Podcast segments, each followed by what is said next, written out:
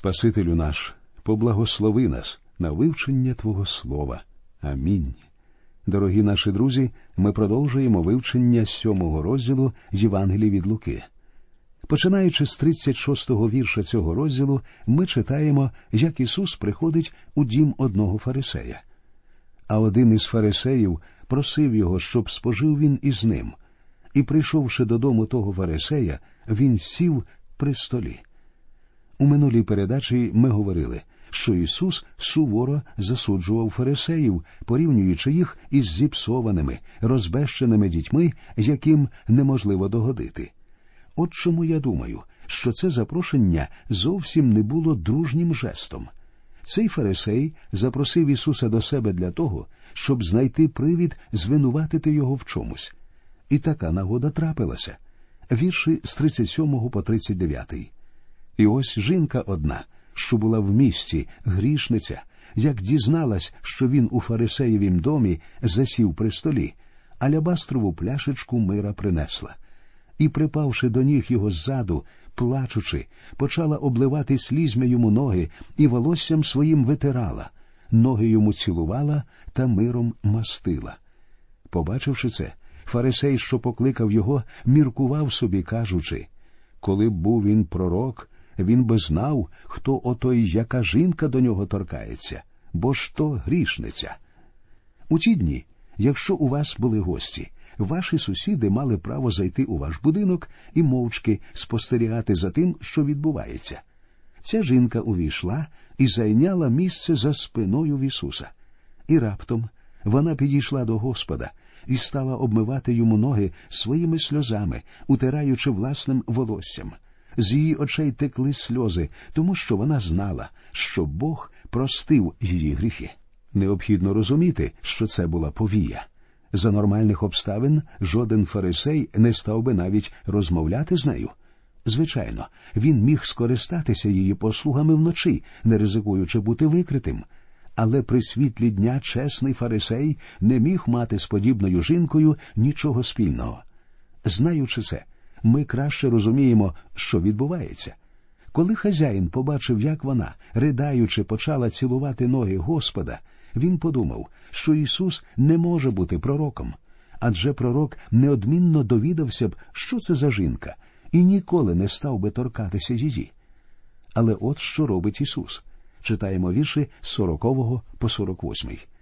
І озвався Ісус та й говорить до нього Маю, Симоне, дещо сказати тобі. А той відказав Кажи, учителю. І промовив Ісус. Були два боржники в одного вірителя. Один був винен 500 динаріїв, а другий 50. Як вони ж не могли заплатити, простив він обом. Скажи ж, котрий із них більше полюбить його? Відповів Симон, говорячи Думаю, той, кому більше простив. І сказав він йому Розсудив ти правдиво. Тут Ісус розповідає одну чудову притчу. Слідкуючи за контекстом цієї притчі, не залишається жодних сумнівів, до чого веде Господь. І, обернувшись до жінки, він промовив до Симона Чи ти бачиш цю жінку? Я прибув у твій дім, ти на ноги мої не подав і води, а вона окропила слізьми мої ноги і обтерла волоссям своїм. Господь звертає увагу на цю жінку. До цього він цілком ігнорував нею та її вчинком. А зараз, повернувшись до неї, він звертається до Симона зі словами Чи ти бачиш цю жінку? Звичайно, Симон бачив її. Але тут Господь хоче сказати інше чи ти знаєш цю жінку насправді, Симоне? Подивися на неї. Ти думав, що знаєш про неї все, але насправді ти навряд чи розумієш, що відбувається в її серці. Господь продовжує поцілунку не дав ти мені, а вона, відколи ввійшов я, мої ноги цілує невпинно. Голови ти моєї оливою не намастив, а вона миром ноги мої намастила. Ось тому говорю я тобі численні гріхи її прощені, бо багато вона полюбила. Кому ж мало прощається, такий мало любить. А до неї промовив Прощаються тобі гріхи. Господь дорікає хазяїну, що той не виявив йому навіть елементарних знаків гостинності. Увічливість вимагала, щоб хазяїн привітав гостя поцілунком, обмив йому ноги і намастив оливою його волосся. Але Симон не зробив нічого. А далі Спаситель вимовив слова, що змусили завмерти серце Фарисея. Ця бідна повія бажала отримати Боже прощення, не маючи на те ніякої надії. Але Ісус сказав хазяїнові правильно ти розсудив, Симоне. Той, кому більше прощено, сильніше любить Бога. Ця жінка була великою грішницею, і їй було прощено багато чого. А той, хто навіть не думає про прощення, ніколи не отримає його. А ті, що сиділи з ним при столі, почали гомоніти про себе. Хто ж це такий, що прощає й гріхи? А до жінки сказав він Твоя віра спасла тебе, іди з миром собі. Цей уривок має важливе значення і для нашого часу. Навіть якщо ви є членом церкви, але при цьому ніколи не просили Господа Ісуса про прощення, вам загрожує загибель. Ця жінка не могла похвалитися чеснотою, але вона повірила в Господа і довірилася йому. І як ми бачимо, попросивши в Ісуса прощення, вона його отримала. На цьому закінчується сьомий розділ, і ми переходимо до вивчення наступного розділу цієї Євангелії, читаємо вірші з першого по третій. І сталося, що він після того проходив містами та селами, проповідуючи та звіщаючи добру новину про Боже царство, і з ним дванадцять були. Та дехто з жінок, що були вздоровлені від злих духів і хвороб, Марія, Магдалиною звана, що з неї сім демонів вийшло, Іоанна, дружина Худзи, урядника Іродового, і Сусанна, і інших багато, що маєтком своїм їм служили. Далі йде одна з найбільш відомих притч Ісуса притча про сіяча. І як зібралось багато народу, і з міста до нього поприходили, то він промовляти став притчею. Ось вийшов сіяч, щоб посіяти зерно своє. І як сіяв, упало одне край дороги, і було повитоптуване, а птахи небесні його повидзьобували. Друге ж упало на ґрунт кам'янистий, і, зійшовши, усохло, немало бо вогкости. А інше упало між терен, і вигнався терен, і його поглушив. Інше ж упало на добру землю, і, зійшовши, уродило стократно. Це, сказавши, закликав Хто має вуха, щоб слухати, нехай слухає. Запитали ж його його учні, говорячи, що визначає ця притча? А він відказав Вам дано пізнати таємниці Божого царства, а іншим у притчах, щоб дивились вони і не бачили, слухали і не розуміли. Ось що означає ця притча зерно це Боже Слово. А котрі край дороги це ті, хто слухає, але потім приходить диявол і забирає слово з їхнього серця, щоб не ввірували і не спаслися вони. А що на кам'янистому ґрунті, це ті, хто тільки почує, то слово приймає з радістю, та кореня не мають вони, вірують дочасно, і за час випробування відпадають. А що впало між терен, це ті, хто слухає слово, але ходячи, бувають придушені клопотами та багатством та життєвими розкошами, і плоду вони не дають. А те, що на добрій землі, це оті, хто як слово почує, береже його в щирому і доброму серці, і плід приносять вони в терпеливості. Сіяч у цій притчі це Ісус Христос, зерно це Слово Бога, птахи є символом сатани, а кам'янистий ґрунт це ті, хто з радістю і готовністю приймають слово, але згодом гоніння або різні життєві труднощі заглушають їхній інтерес. Спочатку такі люди зберігають вірність і виявляють інтерес, але як тільки з'являються якісь неприємності, брак їхньої віри стає очевидним. Лише невелика частина насіння падає на добрий ґрунт, приносячи повноцінний урожай. Добра земля це ті слухачі, які по-справжньому навернені Божим Словом. Відразу ж після притчі про сіяча Господь розповідає іншу. А світла засвіченого ніхто не покриває посудиною і не ставить під ліжко, але ставить його на свічник, щоб бачили світло, хто входить. Немає нічого захованого, що не виявиться, ні таємного, що воно не пізнається і не вийде наяв. Тож пильнуйте, як слухаєте, бо хто має, то дасться йому, хто ж не має, забереться від нього і те, що здається йому, ніби має. Зміст цієї притчі однозначний світло накладає на людину відповідальність. Людина, що отримує істину, зобов'язана діяти. До того, як світло Євангелії досягло нас, ми з вами перебували в пітьмі. Іноді ми думаємо, що людина є грішником через свою слабкість або незнання. Однак у першому розділі послання до римлян апостол Павло однозначно говорить, що люди, пізнавши Бога, не прославили Його. Тобто людина це свідомий грішник. Саме такими грішниками є всі ми. Люди, що живуть у цьому світі, засуджені загинути, і якщо ми не приймемо Христа, який є світлом, нам призначена загибель. Ступінь покладеної на нас відповідальності пропорційна тому світлу, яке нам дано. Далі йде ситуація, що допомагає нам зрозуміти одну важливу істину. Тут сформульовано принцип особистих взаємин віруючих з іншими людьми. Читаємо вірші з 19 по 21. До нього ж прийшли були мати й брати його, та через народ не могли доступитись до нього, і сповістили йому Твоя мати і брати твої он стоять осторонь і бажають побачити тебе. А він відповів і промовив до них Моя мати і брати мої це ті, хто слухає Боже Слово і виконує. В цьому уривку Христос проголошує нові взаємини, що існують у цьому світі.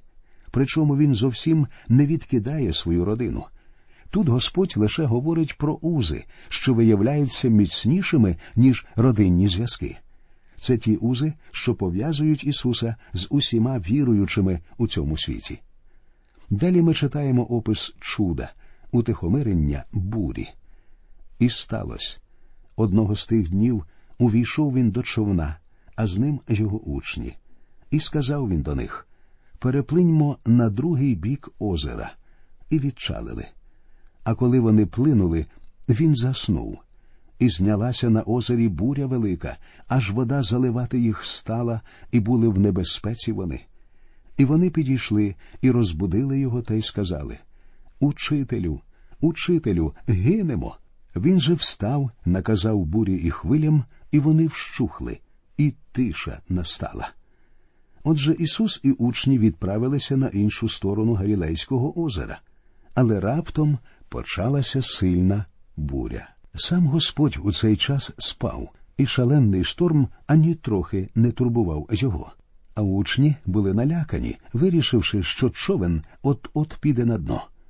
І хоч сама буря не лякала Господа, його непокоїв страх його учнів. От чому він звелів бурі і хвилям вщухнути. Однак найчудовішим у цій ситуації є те, що вітер припинився негайно, а море, що повинно було хвилюватися ще багато годин, раптом стало спокійним і рівним, як скло. Подумайте, як часто Господь дозволяє нам у нашому житті проходити через бурі та шторми.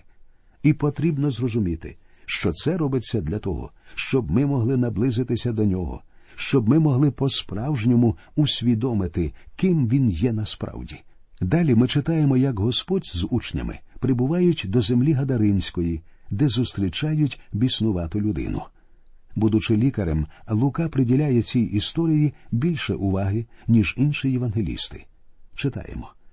А до них він сказав Де ж ваша віра? І дивувались вони перестрашені і говорили один до одного. Хто ж це такий, що вітрам і воді він наказує, а вони його слухають?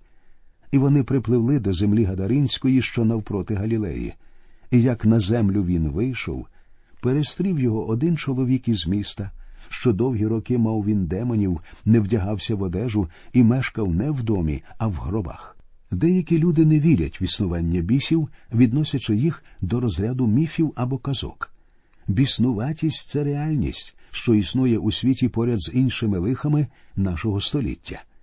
Очевидно, що випадок цього нещасного був найгіршим варіантом одержимості. Цей чоловік не міг знаходитися разом з нормальними людьми. От чому він жив серед могил. Особистість цього нещасного була повністю пригнічена і зруйнована. Він не володів собою, цілком знаходячись під владою злих сил. Читаємо. А коли він Ісуса побачив, то закричав, повалився перед ним і голосом гучним закликав Що до мене тобі, Ісусе, Сину Бога Всевишнього, благаю тебе, не муч мене. Бо звелів він нечистому духові вийти з людини. Довгий час він хапав був його, і в'язали його ланцюгами й кайданами, і стерегли його, але він розривав ланцюги, і демон гнав по пустині його. Ми не можемо однозначно стверджувати, звідкиля взялися біси, але вони існують. У нашому світі є речі, яких ми побачити не в змозі, наприклад, окремі атоми. Однак атоми існують і є невід'ємною частиною фізичного світу. Так і в духовному світі є речі, яких ми з вами побачити не можемо. Ангели існують, хоча побачити їх ми не в силі. Існують два класи ангелів ті, котрі перебувають з Богом і служать йому, а також ті, котрі впали разом із сатаною на самому початку. Треба сказати, що всі, існуючи в цьому світі релігії, визнають існування темних сил. Саме біси керують деякими людьми, змушуючи їх робити жахаючі дивовижні злочини. Ці злі духи змушують матерів убивати своїх дітей, чоловіків знущатися зі своїх дружин, а дітей піднімати руку на своїх батьків. Нерідко люди роблять зовсім безглузді вчинки і при цьому навіть не можуть пояснити, чому вони так чинять.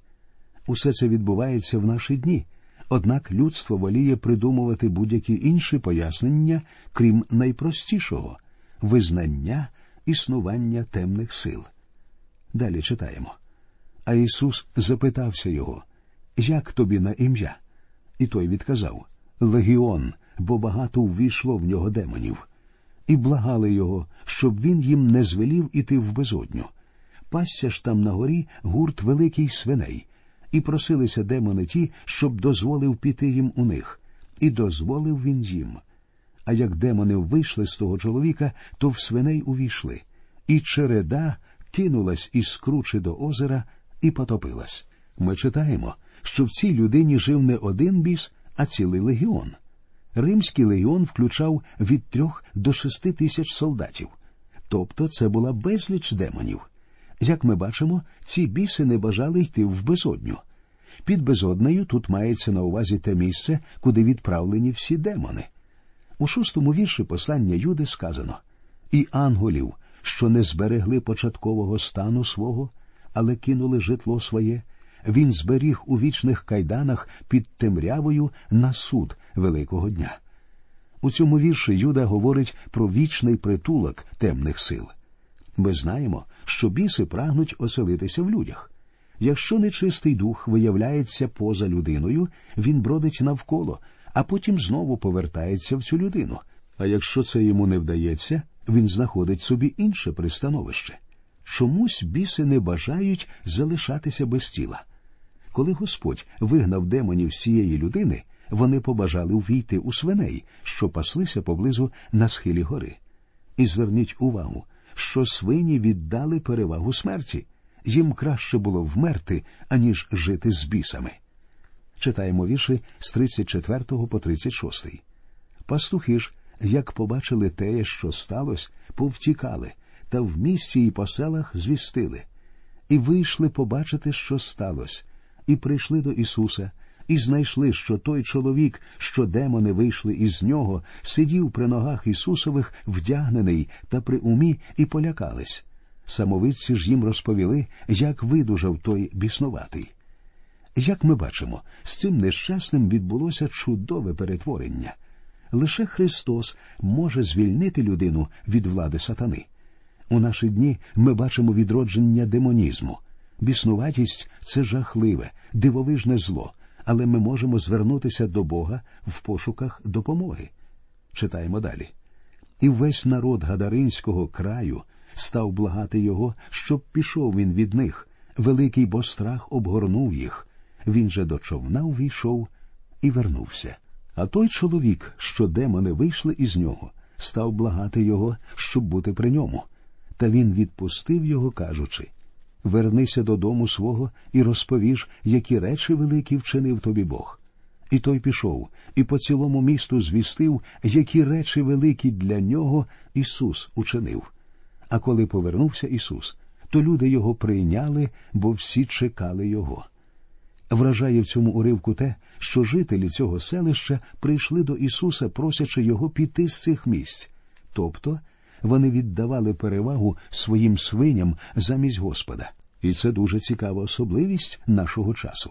Справа в тім, що в наші дні деякі люди воліють мати не Христа, а всілякі принади цього світу, а це часом ані трохи не краще за свиней.